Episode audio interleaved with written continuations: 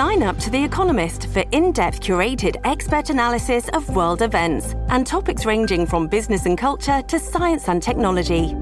You'll get the weekly digital edition, online only articles, curated newsletters on politics, the markets, science, culture, and China, and full access to The Economist Podcast Plus. The Economist is independent journalism for independent thinking. Go to economist.com and get your first month free. ACAST powers the world's best podcasts. Here's a show that we recommend. Hi, I'm Anna Faris, and I have this podcast fittingly titled Anna Faris is Unqualified, where each week a different celebrity and I attempt to give relationship and dating advice. Recent co hosts have included Matthew McConaughey. You got somebody you care about, you lost track of them. Go find out. Margaret Cho. Vacation sex is always irresistible. Gwyneth Paltrow. I could make it all about them and not have to focus on my own problems. and Seth Rogen. so if you're wondering what your favorite celebrity or I would do in your situation, just listen and subscribe to Anna Faris is Unqualified. Free on Apple Podcast, Spotify, or wherever you listen to podcasts. ACAST helps creators launch, grow, and monetize their podcasts everywhere. ACAST.com.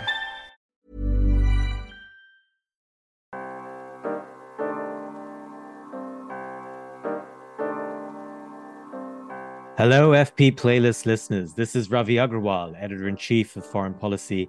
For this week's playlist, we're featuring the latest interview from FP Live, our magazine's forum for live journalism, where we discuss world affairs with the greatest minds and experts.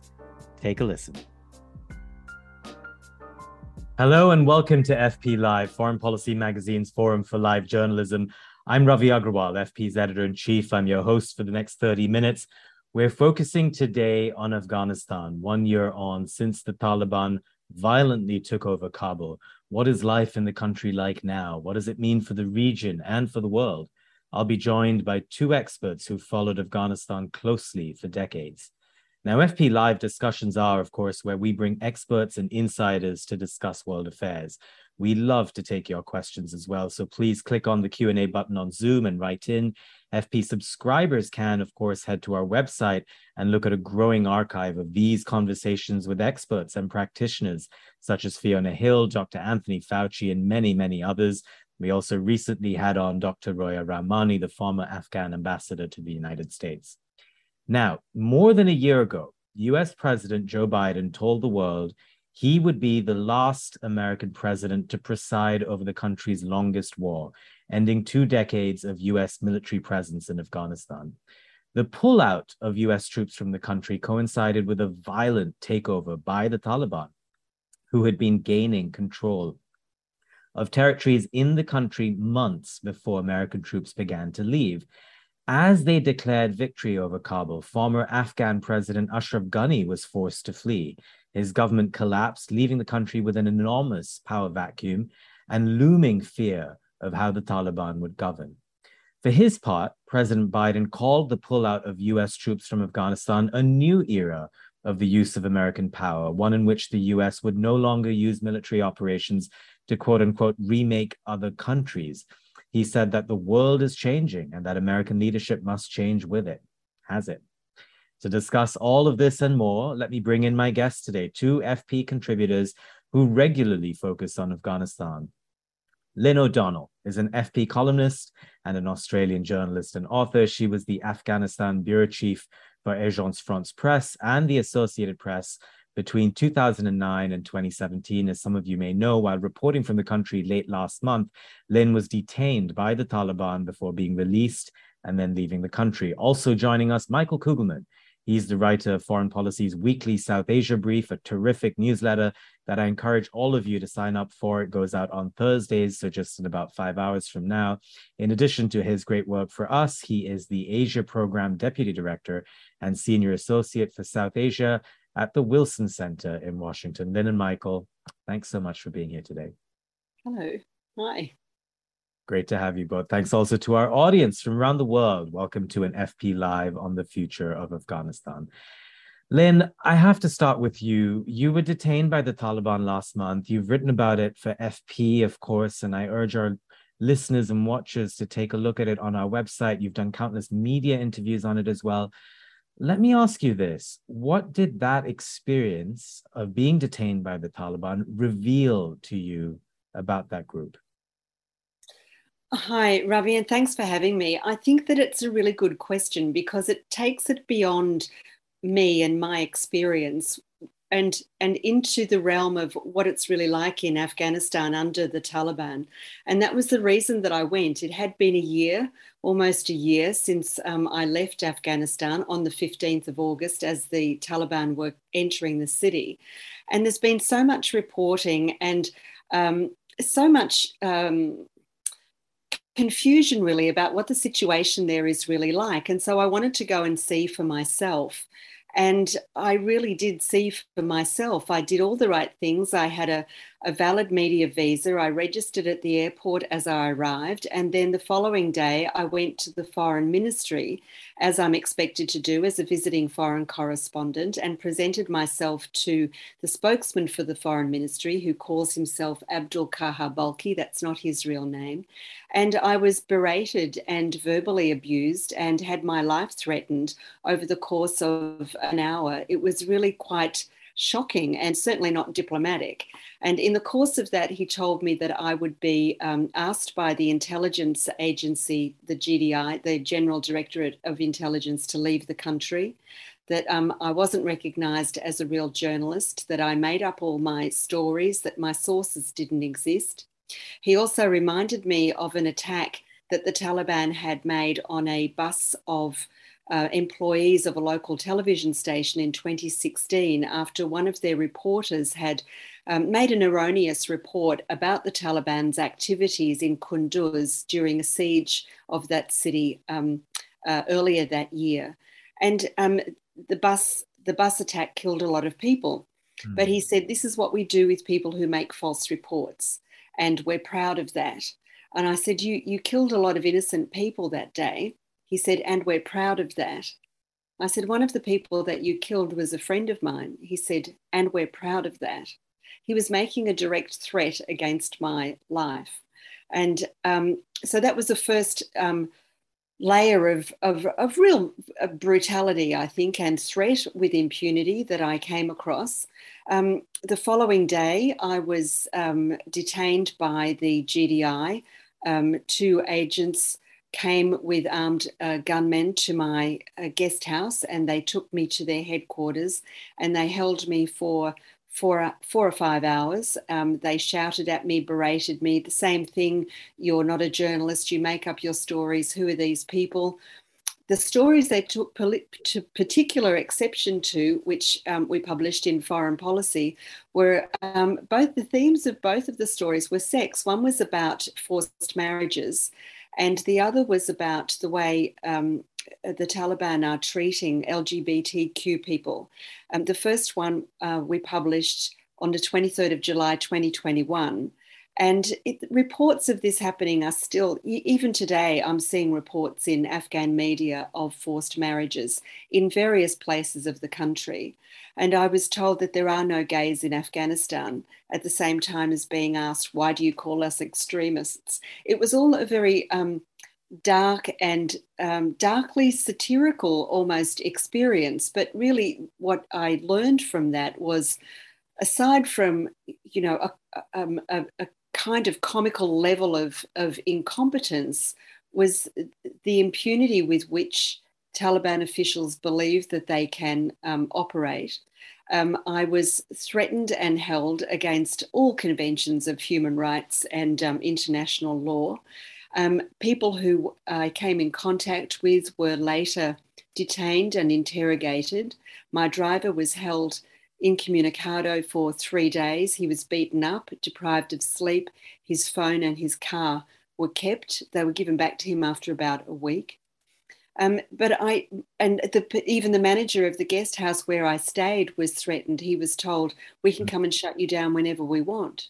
So there is this undercurrent of violence. And we've been hearing for the past year some terrible stories about arbitrary detentions and beatings and and uh, rapes and uh, even killings. A lot of people are still in in prison um, in and in hiding, and a lot of people have fled over borders, land borders that they can cross.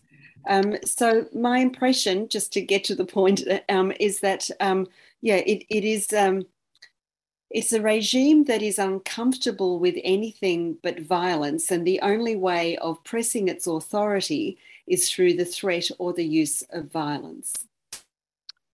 Um, you know, I encourage all of our viewers and listeners to um, read uh, Lynne's report um, uh, as as she left the country. Uh, thanks for that, Lynne. Michael, let me bring you in now, and and just to sort of step back and look at the bigger picture of of where Afghanistan is today. As an analyst, you've followed this closely for so long.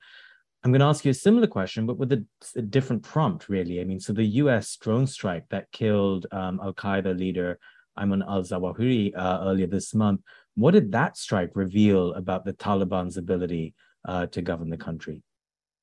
Well, uh, thanks, Ravi. It's great to be here with you and, and Lynne. Um, certainly, that strike exploded the myth propagated by the Taliban um, that the Taliban is denying space to terrorist groups. And it was an apparent, actually, a clear violation of the Doha Agreement, which, of course, was the agreement signed between the Trump administration and the Taliban in 2020, uh, which says that the Taliban will not uh, let Afghan soil be used by those that threaten the security of the US. And for many, the Doha deal is viewed as a source of international legitimacy for the Taliban. So it's a big blow in that regard.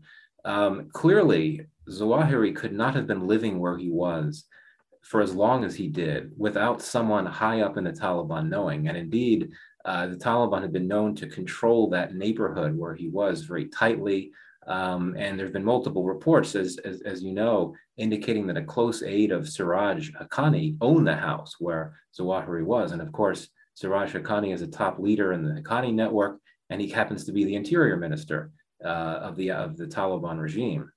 So I think that this, it will certainly um, make it harder for the Taliban to get the the recognition, the international recognition that many, but not all, uh, of their leaders want, in the sense that you know, for many, the Taliban has not been recognized by a single country at this point.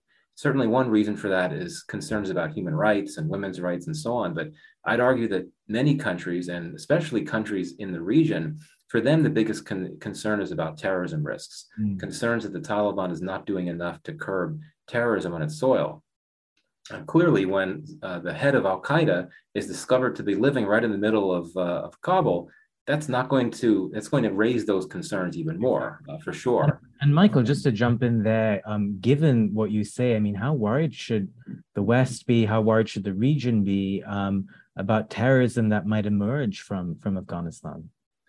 Well, I think it depends on how we define terrorism at this moment in time. If we're talking about uh, local terrorism within Afghanistan, terrorism within the country now, I mean, we, we should clearly be very worried because set aside the issue of Al Qaeda. Al Qaeda is not what, you, what it used to be. But if you look at the group Islamic State Khorasan, uh, this is a group that only emerged in recent years, but it's active, it's potent, and it's been quite resilient. And it's a rival of the Taliban, and it wants to make the Taliban look bad and shatter this Taliban narrative that um, it's been has been in place ever since it took over, and that is that the Taliban has restored peace and stability. Uh, Islamic State Khorasan has been uh, staging many attacks over the last year, including attacks that have targeted the Taliban directly. Uh, this is a group that was able to um, benefit for some prison breaks that happened uh, during those chaotic uh, last days of the U.S. presence in the country. Uh, it's a group that's benefited from the fact that it's been able to seize a lot of weaponry left behind by NATO forces, and it's no longer getting hit by the airstrikes that you had from the NATO forces. So, in that sense, we really do need to be worried about terrorism in the country. But in terms of transnational terrorism, at this point in time, I don't think Al Qaeda or Islamic State, the two major global terror groups in Afghanistan, uh, they don't have the capacity at this time to project a, an immediate threat far beyond Afghanistan, certainly to the U.S. But you know, one thing to watch over the next year is are there going, are there indications of foreign fighters, foreign uh, militant fighters that have previously fought in, in, the, in, in the Middle East or elsewhere, those that are from Europe or the US, those that would be able to strengthen the capacities of Al Qaeda and Islamic State to project that broader type of threat far beyond Afghanistan. So it's important to distinguish between 2 mm. different types of terrorist threats. Indeed. And I obviously urge all of our viewers to, to read some of Michael's writing on this. Also, lots more on our website. Dan Byman, uh, the analyst, had a very good take on on sort of the implications for terrorism uh, in the region. Urge you to take a look at that. Um, I want to encourage our viewers to send in questions. Of course, I see a few coming in. Also, happy to read out comments if you have them. I believe um, also in our audience today is uh, Dr. Anwar Ahadi, the former finance minister of Afghanistan. Uh, happy to take a question or a comment from you, sir, uh, as we weave through uh, the region and issues uh, related to Afghanistan. But speaking of, I'd, I'd like to detour just a little bit um, and uh, jump to Pakistan for a second because uh, Osama bin Laden, of course, was assassinated um, in a US military operation in that country uh, many years ago. Lynne, you were just there. Um, how is Islamabad viewing Taliban rule and dealing with it? Well, the impression that um, I got from people that I was talking to and meeting with in Islamabad was very much a feeling that Pakistan has lost control of the Afghan Taliban. And I think one of the ironies of the post August 15 um, era is that um, whereas the Pakistani establishment um, helped and aided and, and um, harbored the leadership of the Afghan Taliban in various places in Pakistan throughout their war, the Afghan Taliban are now harboring the leadership of the Pakistani Taliban and um, mm. are purporting, Siraj Haqqani was at the center of this, to be brokers of peace between the two sides. Um, I think that the, uh, the Pakistanis have a lot of problems to deal with, and homegrown insurgency is just part of a mix of, you know, political and economic breakdown. Um, the, the, the feeling that I get from Kabul is that um, Pakistan and the Pakistani ambassador still has uh, very much a an almost a gubernatorial type of um, um, influence over certain parts of the of the Taliban. Um, for instance, um, over the release uh, last week of another friend of mine, Anas Mallick, who was uh, kidnapped by and held by the Taliban for a day or so um, his release was secured by intervention from Pakistan's ambassador. So there is um, a lips and teeth as long as it's convenient to both sides mm-hmm. relationship. But um, I think that the the Afghan Taliban have been chafing very much against the overarching influence and expectations of the Pakistani military and political establishment. Right. right. Michael, I want you to weigh in here as well. I know you watch Pakistan very closely. Yeah, I mean, I, I largely agree with uh, with Lynne. I mean, my sense is that perhaps Pakistan has been, had a bit of buyer's remorse in the sense that um, the fact that the Taliban is now in control in Kabul, initially, I think that may have been welcomed by many within the state because for many years, Pakistan's main interest in Afghanistan is for there to be a government in Kabul friendly to, to Pakistan. And of course, the Taliban has had a long relationship with Pakistan. But we've seen in over the last year that a number of tensions have cropped into the relationship between Pakistan uh, and the Taliban. One of them is over the issue of the border. Um, the Taliban has never accepted the Afghanistan Pakistan border, and that's in line with just about every government in Afghanistan that's been in power since Pakistan became uh, independent. All Afghan governments in recent years have not accepted that border, and the Taliban hasn't either and Pakistani soldiers had been trying to um, put up uh, fencing along the border, and they got into a bit of a spat, uh, tussle with with Afghan fighters. The other issue is the Pakistani Taliban. Indeed, um, this is a threat to Pakistan. It's ramped up its attacks in Pakistan in recent uh, months. It's based in Afghanistan, and Pakistan might have hoped that the Taliban would try to curb that threat, but it has not. Uh, and indeed, it has. The Taliban has mediated talks between the Pakistani Taliban and the Pakistani state, they haven't gone very well. They've reached an impasse, and so as a result, Pakistan does have a have, have, have does have a problem on its hands.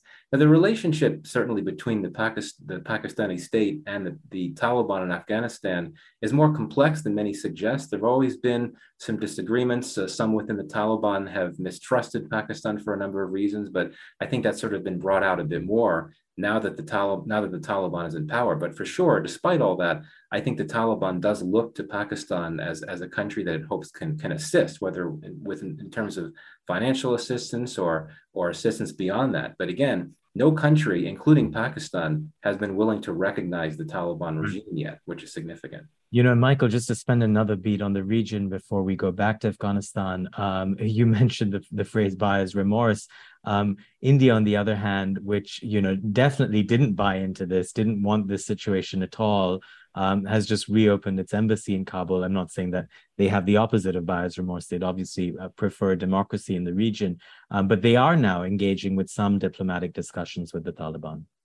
Indeed. I mean, for me, this is one of the most striking takeaways uh, the geopolitics uh, that have come over the last year, the regional geopolitics. There were many observers that thought that uh, once the US left, that um, uh, countries like China and, uh, and Russia and Pakistan would, would swoop in and be willing to work with the Taliban, and that would disadvantage India, which had been very close to the non Taliban governments, but is clearly uh, does not have a friendship with the Taliban. And Taliban uh, fighters have attacked Indian interests and Indian nationals in Afghanistan in the past.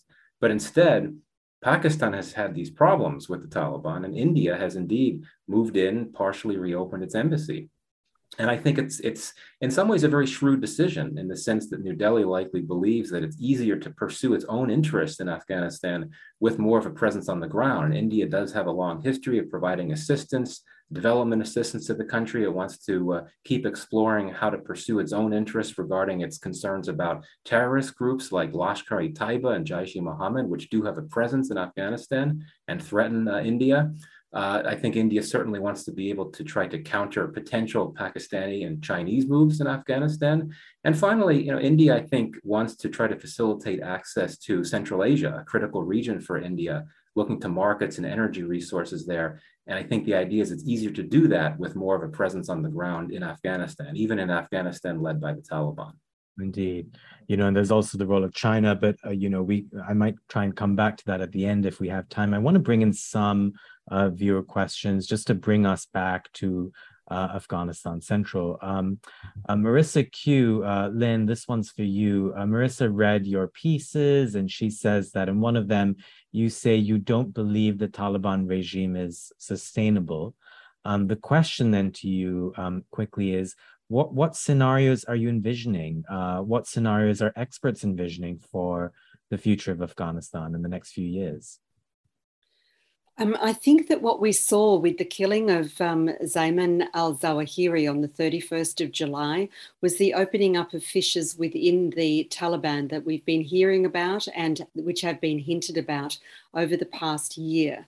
Um, there has been a divide between what have been called the pragmatists um, led by um, Sirajuddin Haqqani, uh, people who, like him, recognize what steps would be necessary to take in order to curry favor, if you like, with the with the Western um, community, uh, such as easing up on bans and restrictions on uh, women's lives and girls' schooling. And um, the uh, Kandahar uh, faction, which is based around the Supreme Leader, leader Haibatullah Akhundzada, who is really ruling with dogma. A couple of weeks ago, he declared that all of the laws that were passed under the Republic uh, government would be uh, abolished in favour of Sharia. Um, the uh, ban, uh, the you know, the coming down on the 23rd of of March uh, against girls uh, returning to high school came directly from him.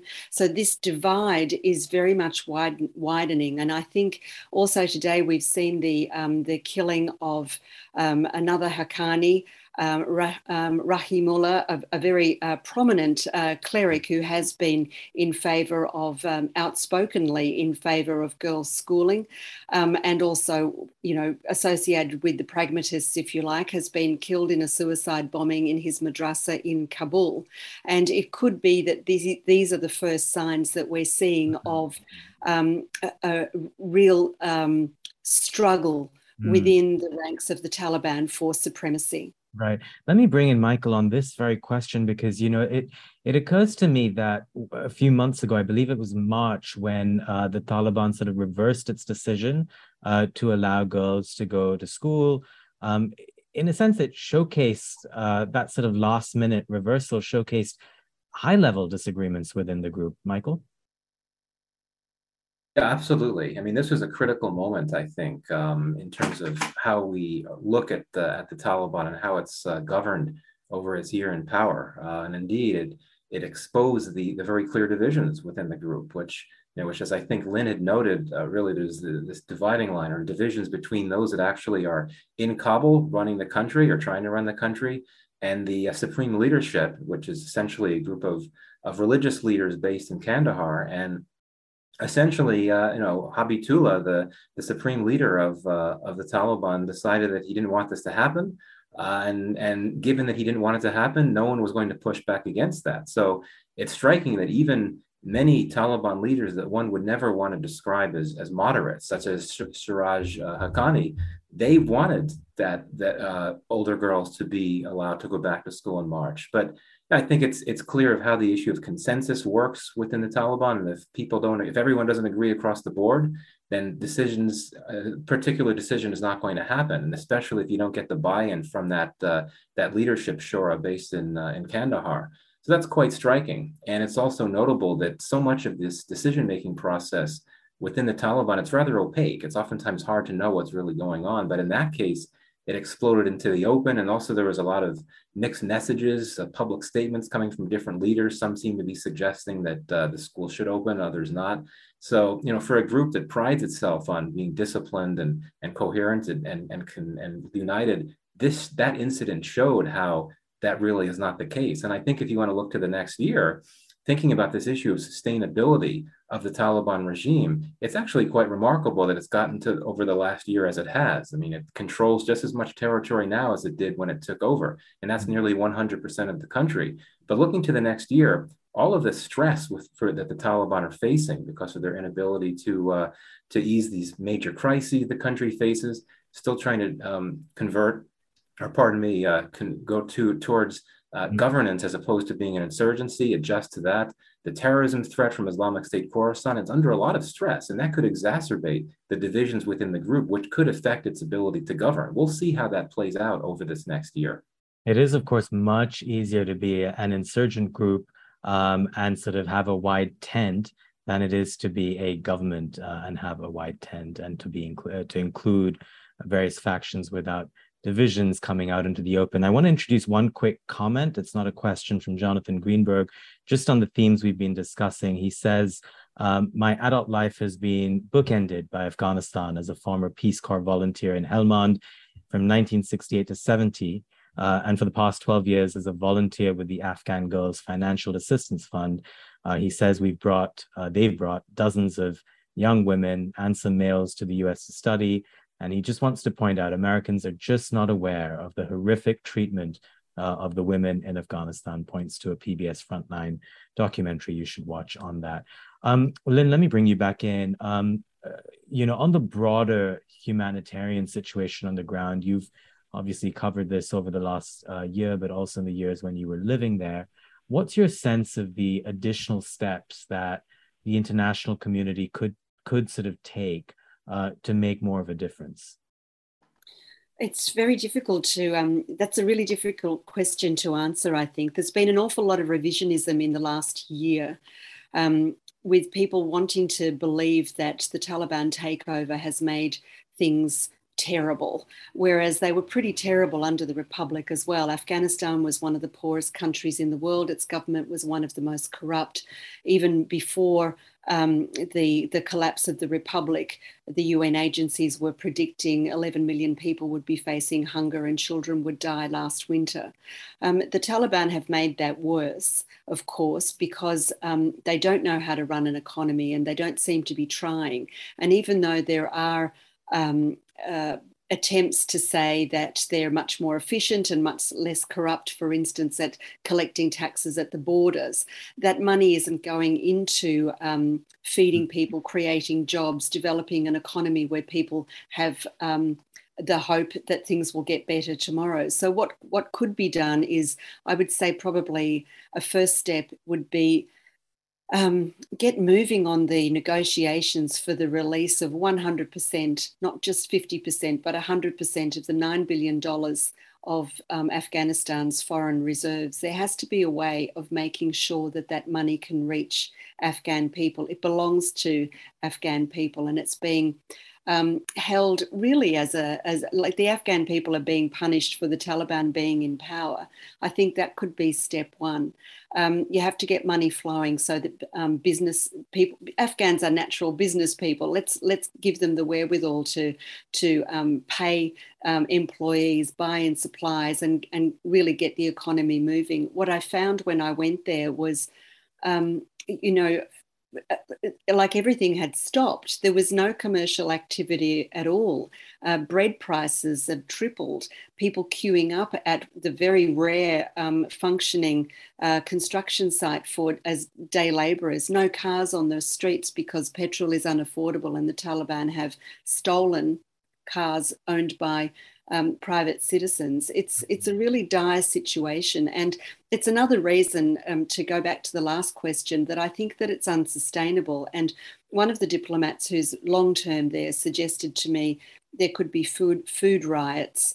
Um, there could be, um, uh, you know, mass demonstrations against the humiliation of of the poverty that people have been plunged into. I think money is is the answer, but not money piecemeal or conditionally. Give Afghan people their money back. Always comes back to that, doesn't it? Let me bring in some more viewer questions. Michael, this one's for you. I'm going to sort of weave us towards America's role in this all. Um, Awais Habib uh, who's an undergraduate from the uh, Zulfikar Ali Bhutto Institute of Science and Technology in Karachi.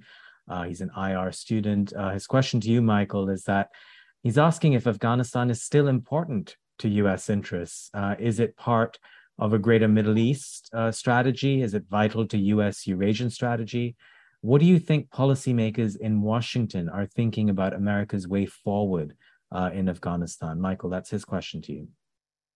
Yeah, thanks. It's a great question. You know, some years ago when uh, Joe Biden was vice president to Barack Obama, uh, he met with Hamid Karzai, the president of, Af- of Afghanistan at the time, and he said that um, Pakistan is 50 times more important to the US than Afghanistan is.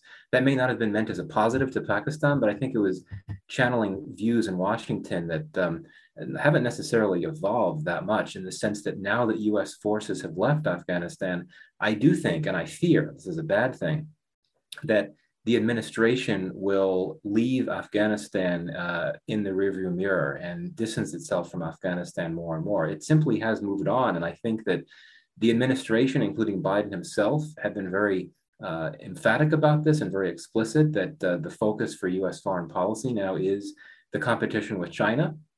It is, of course, now more recently the war in Ukraine, uh, as well as broader uh, issues like climate change and so on. And that leaves Afghanistan on the outside looking in, unfortunately. Um, I think that US interests in Afghanistan moving forward will revolve around uh, trying to do what it can to ease the humanitarian crisis, though there's only some, I mean, and it has been one of the top bilateral, it has been the top bilateral donor to uh, Afghanistan since the Taliban took over. But its ability to deal with the broader economic crisis is very limited because of the mm-hmm. sanctions regime. Beyond that, I think that the administration, and I think there's a sort of multi-partisan support for this idea, the major US interest in Afghanistan moving forward, it doesn't relate to strategy or geopolitics, it relates to counterterrorism. Um, ever since US forces entered Afghanistan in October 2001, you know, counterterrorism has really been the, the priority that has guided US actions. And so, you know, we saw with the decision to uh, uh, to go after Zawahiri that uh, you know it continues to be the case now, and it'll be difficult for the U.S. to build up this so-called over-the-horizon capacity to target terrorists from outside Afghanistan. But it clearly has done it once. It'll continue to to focus on that to the extent that it can, but uh, I don't think that Afghanistan is going to occupy much space. Mm-hmm. Um, in the, the, thinking of, of U.S. policymakers uh, moving forward. And final point, you know, we talk about the primacy of U.S.-China competition I don't think that Washington sees Afghanistan as a key battlefield for US China competition. I don't think there's a tremendous fear of China moving in and causing uh, you know, to, to, interrupt, to cause problems for US strategic interests, just because, first of all, China is not very present there. And China's broader goals are not dissimilar to those of the United States in Afghanistan. Engage with the Taliban to the extent possible, try to do whatever is possible to reduce terrorism, uh, and so on. So unfortunately, this is this is a tragic thing. But I do fear that um, the U.S. is is really not going to consider Afghanistan a major strategic priority moving forward. Mm. Two quick follow-on questions, Michael. Nirmal Shankar asks: Is there any possibility of Afghanistan being accepted as a legitimate state uh, by the United States? Uh, this is obviously Afghanistan under the Taliban. Um, uh, that's that's one question. And as you hold on to that, Javid Hakimi asks um, how will America deal with the Taliban in coming years? Related, I guess. Um, what do you think, Michael? Would they ever recognize the Taliban? No, and that could be a quick answer. Um, you know, for the reasons that we've discussed, uh, concerns about the Taliban's human rights record, its uh, position toward women, and of course the uh, the terrorism issue. And I think, quite frankly, even if the Taliban, even if we were to suspend our disbelief and the Taliban were to take actions on those levels to satisfy U.S. concerns, there's I think there'd be a lot of political pressure, domestic political pressure in in the uh, in the U.S.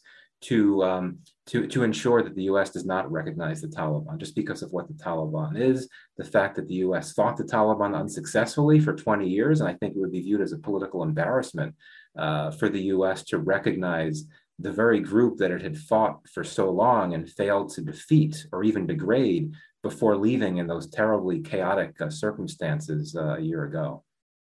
Uh, Lynne, I have a very interesting question from uh, Gobind Tanaka. Um, and this is, you know, great for you in part because you lived there for so many years, uh, I think between 09 and 17. And the question is in retrospect, would Afghanistan's current situation be any different if the coalition had never invaded Iraq and instead concentrated all of its resources in Afghanistan, obviously this is a counterfactual, but it's it's worth thinking about. Well, it's woulda, coulda, shoulda, isn't it? And I, I, I really don't know the answer to that because I think that 20 years of, um, of uh, presence of foreign troops in Afghanistan achieved very, very little. Um, uh, and as we saw on August the 15th and in the, the weeks and months that followed, nothing was sustainable. That civil society evaporate, evaporated, a billion dollars spent on developing a free and independent media, it no longer exists. Uh, women's education, it doesn't exist. Um, so um, I really don't know. Had they concentrated more effort and more money, would the result have been the same? I think probably. Um, there was incompetent, corrupt government. Um, Ashraf Ghani um, has, you know, his mates have started up a TV station and he went on it last night and declared himself still to be the, the president, and the collapse of the republic was everybody else's fault but his own. Um, today on the BBC, we've got the vice president, um, Amrullah Saleh, saying he's still the vice president and um, he will, you know, if the Taliban hold um, a referendum, he'll go along with the result. There is fantasy, there is no ideas. What Afghan, what Afghanistan needs is an indigenous, grassroots up um, ideas factory on how Afghan people can run their own country and run themselves. And so far, I haven't seen that. I don't think a prolonged um, or concentrated effort in Afghanistan after 2001, no Iraq would have made any difference at all. It failed. It failed. Michael, um, what surprised you um, about the last year? Um, because you know a lot of this conversation so far leads me to sort of think that all of this seemed like, well, this is pretty much as expected. You're right, and unfortunately, that's true for all the wrong reasons. You know, we expected uh, we expected terrorism, we expected the economic crisis. I think what surprises me, and this maybe goes back to something I mentioned earlier, is how the Taliban have managed to hold things together for the last year. Right? I mean, it's had so many struggles, so many problems, uh, adjusting to being a, a government. Um, it struggles to gain legitimacy at home. It uh, hasn't really done a very good job of that uh, the immense policy challenges it's faced, its inability to address them, of course, the ISIS threats, the internal divisions, which have only gotten worse. But despite all that, uh, you know, they've they've held it together. And you know, as I said before, you know, they hold uh, they control nearly the entire country, um, which is what is, was exactly the case when they took over a year ago. Uh, you know, there really is no viable opposition. There's very little armed resistance. I mean, you do have the National Resistance Front based in Panjshir, but it has a, a, modest presence in my view. And when it has tried to launch some some offensive, they've been brutally suppressed. Um, you know, ISIS certainly does not threaten the Taliban's political survival, uh, even though it's it's it's hitting out against the Taliban. And I think most importantly um, is that you know it's true that the, the war, which came to an end, uh, 40 years of war for Afghans, finally came to an end when the Taliban took over in Kabul and when U.S. forces left. That war has not begun again. That's not to say there hasn't been violence or struggle or suffering. There has on such huge levels. But the fact that the Taliban continues to have held out, to stay in control, uh, the fact that uh, you know war has not begun, that's what surprised me. But again, this is definitely something to watch over the next year because I think that there could be a delayed reaction, so to speak, in terms of the impact of all those sources of stress and problems for the Taliban, the impact of all of that on their on their ability to continue to uh, to hold on. Then I have to put the same question to you, uh, given how many years you lived there for. Um, what surprised you just over the course of the last year? I've been really quite taken aback by how willing the international community has been to accept the excesses of the Taliban um, the disappearance of, of more than half the population. More than half the population are women because there has been 40 years of war fought by men. And more than half the population has been brutally uh, suppressed and their rights um, have evaporated. And I, I, have been really shocked that that has been allowed to um, prevail, as well as the hunger um, the reports of people selling their kidneys and selling their children have been verified over and over again. I, am shocked that the international community allows that to prevail. Um, that the neighbours um, that supported the Taliban's victory, Pakistan, Iran, China, Russia, to a lesser extent, Turkey, that they allowed that to prevail. I, I, I just, I have no words for that. Mm. You know, we have a vibrant debate going on uh, on the Q and A on Zoom. Uh, Ahmed Maqsood asks, uh, from a policy point of view, is Afghanistan an achievement or a failure for the U.S.? And in a sense, it's responded to by Monte McCurkey, who says lives of soldiers and aid, uh, civilians lost for what? For what? Um, Michael, let me ask you about President Biden's uh, legacy in terms of uh, withdrawing from Afghanistan. Of course, one year ago, there was a lot of criticism for, you know, what was widely seen as a botched withdrawal, uh, at least in terms of how it was handled, how it was signaled and communicated. Um, one year on, um, what's your sense of how Biden would be judged for withdrawing from Afghanistan? I think that many critics, their views will be shaped by what happened during the last two weeks of the US presence in Afghanistan, which was incredibly chaotic and tragic and deadly for sure. You know, it was back in April 2021 when President Biden announced the decision to leave. And certainly it was a decision that many disagreed with, but many were, were okay with it. And I, I myself included, I had written for FP at the time that it was time for the US to go in the sense that it had it was it was unclear why being there uh, on the ground with forces on the ground was actually achieving successful outcomes. It was not preventing the Taliban from getting stronger. It was not preventing terrorist attacks. It was not preventing Islamic State Khorasan from doing its thing. And in that sense, there was certainly a view for many that it was time to go.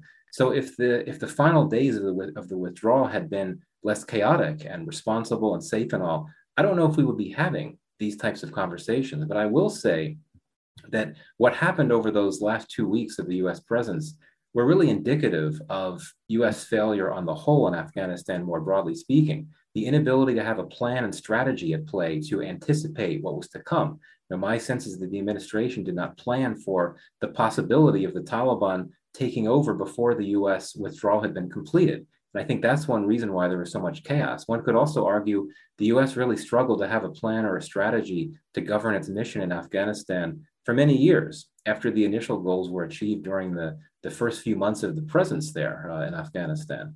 So in that sense, that's a mark against Biden. But honestly, I think that many Americans, unfortunately, have, have moved on, aren't really thinking about Afghanistan much anymore. And there's just a lot of other things going on in the world as well. Certainly people will think about it as we look at the one year anniversary, but I wouldn't overplay the idea of the damage or the political damage that, that Biden could suffer or credibility impacts or anything like that. I do think that on many levels, people have simply have simply moved on, um, which is again unfortunate. But I think that's the reality of how many in the U.S. and, and beyond, elsewhere in the West in particular, think about um, Afghanistan these days. Is unfortunately wanting to move on. Well, people have moved on, but uh, as someone who edits foreign policy, I can assure you foreign policy will continue to cover Afghanistan. I think, uh, especially given what it's gone through, very important to do that. We're out of time, unfortunately. Uh, Lynne O'Donnell, Michael Kugelman, thank you so much for joining us today on this FP Live, marking a year since the Taliban took control of Afghanistan. And I urge uh, everyone watching today to please uh, read uh, their pieces in foreign policy uh, they've done some t- terrific reporting and analysis uh, over the last year and before that. Thank you to you both. Thank you. Thank you.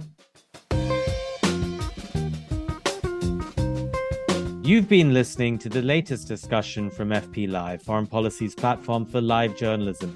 If you're interested in learning more or want to watch the next FP Live, check out our website at foreignpolicy.com/live. Thanks for listening to Foreign Policy's playlist. Our production team includes Tal Alroy, Laura Rosbrow Telem, Rosie Julin, and Maria Jimena Aragon. I'm Ravi Agrawal. Thanks for listening.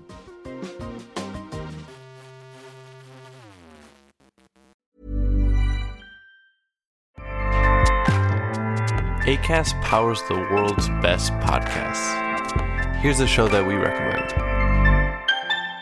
It is a truth universally acknowledged that it is always the right time to read, talk, and think about Pride and Prejudice.